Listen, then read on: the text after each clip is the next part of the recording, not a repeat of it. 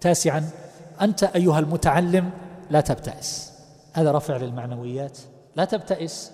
فأمل خيرا هذا الفقيه سليم الرازي ممن طلب العلم على كبر السن. فقد طلبه بعد سن الأربعين. ويحفظ مثل هذا العدد من العلماء أيضا مثل صالح بن كيسان والعز بن عبد السلام. يحفظ مثل هذا لعدد من العلماء العز بن عبد السلام وصالح بن كيسان وعلي بن حمزة الكسائي النحوي الإمام في النحو. ما طلبه إلا بعد الأربعين. وهذا عبد الرحمن ابن النفيس أحد الحنابلة. كان في أول أمره مغنيا وكان ذا صوت حسن. ثم تاب من هذا المنكر وطلب العلم وحفظ كتاب الخرقي.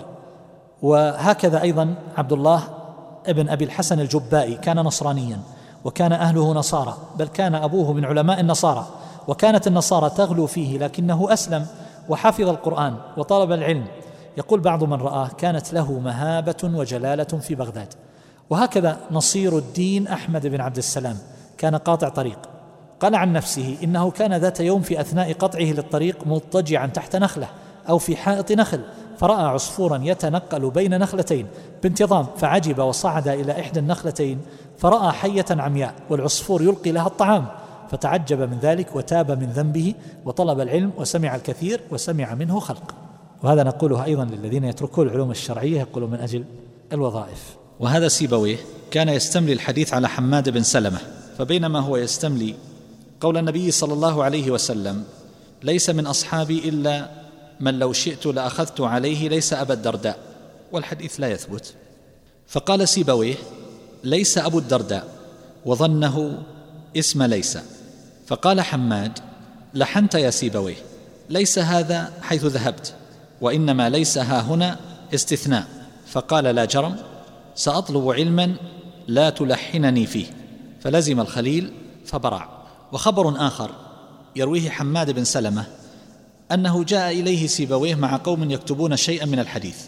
قال حماد فكان فيما أمليت ذكر الصفا.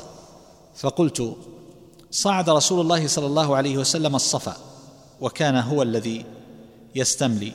فقال صعد النبي صلى الله عليه وسلم الصفاء بالهمز. فقلت يا فارسي لا تقل الصفاء لأن الصفا مقصور. فلما فرغ من مجلسه كسر القلم وقال لا أكتب شيئا حتى أحكم العربية. ومن المعلوم أن سيبويه مات وهو صغير في شبابه.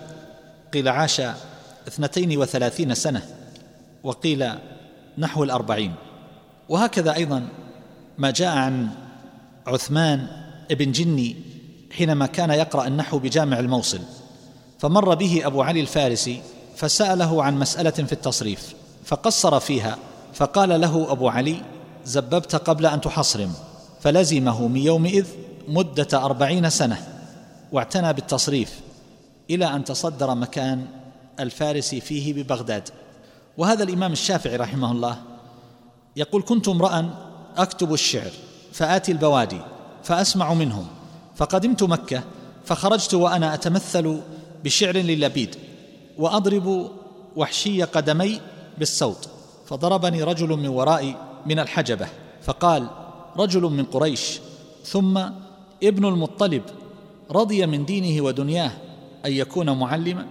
ما الشعر إذا استحكمت فيه فعدت معلما. تفقه يعلك الله. فنفعني الله بكلامه. فكتبت ما شاء الله من ابن عيينة. إلى أن قال ثم قدمت على مالك فلما عرضت عليه إلى كتاب السير قال لي تفقه تعلو يا ابن أخي. وهذا الشيخ الحافظ محدث الكوفة أبو جعفر محمد بن عبد الله الملقب بمطين. يقول جعفر الخلدي قلت لمطين لم لقبت بهذا؟ قال كنت صبيا ألعب مع الصبيان وكنت أطولهم فنسبح ونخوض فيطينون ظهري فبصر بي يوما أبو نعيم فقال لي يا مطين لم لا تحضر مجلس العلم؟ فلما طلبت الحديث مات أبو نعيم وكتبت عن أكثر من خمسمائة شيخ وهذا ابن حزم يذكر سبب تعلمه الفقه أنه شهد جنازة فدخل المسجد فجلس ولم يركع فقال له رجل قم فصل تحية المسجد. وكان قد بلغ ستا وعشرين سنة قال فقمت وركعت فلما رجعنا من الصلاة على الجنازة دخلت المسجد فبادرت بالركوع فقيل لي اجلس اجلس ليس ذا وقت صلاة. وكان بعد صلاة العصر. قال فانصرفت وقد حزنت. وقلت للأستاذ الذي رباني دلني على دار الفقيه أبي عبد الله بن دحون. قال فقصدته وأعلمته بما جرى فدلني على موطأ مالك فبدأت به عليه وتتابعت قراءتي عليه وعلى غيره نحو من ثلاثة أعوام وبدأت بالمناظرة. وهذا الشيخ خالد الأزهري الملقب بالوقاد وهو من كبار النحاة اشتغل بالعلم على كبر. قيل كان عمره ستا وثلاثين سنة وكان يوقد السرج في الأزهر. فسقطت منه يوما فتيلة على كراس أحد الطلبة فشتمه وعيره بالجهل فترك الوقادة وأكب على الطلب وبرع وأشغل الناس وصنف شرحا حافلا على التوضيح ما صنف مثله وصنف كتابا في إعراب ألفية ابن مالك ووضع شرحا على الأجرمية وآخر على قواعد الإعراب لابن هشام وآخر على الجزرية في التجويد. وله المقدمة الأزهرية مع شرحها وكثر النفع بتصانيفه حتى صار شيخا للأزهر بعد أن كان عاملا فيه. وهذا محقق كتاب تحفة الأشراف من المعاصرين. الشيخ عبد الصمد شرف الدين يقول عن نفسه كان مما قضى الله وقدر علي أني صرفت أزهر أيام عمري في تحصيل اللغة الإنجليزية والعلوم العصرية وما يتبعها من علوم أهل الحياة الدنيا ومحبيها وما تورث ولا بد من الانغماس في اللذات واتباع الهوى إلى أن بلغت عنفوان شبابي ثم وفقني الله تعالى إلى تعلم اللغة العربية ومن علماء الهند.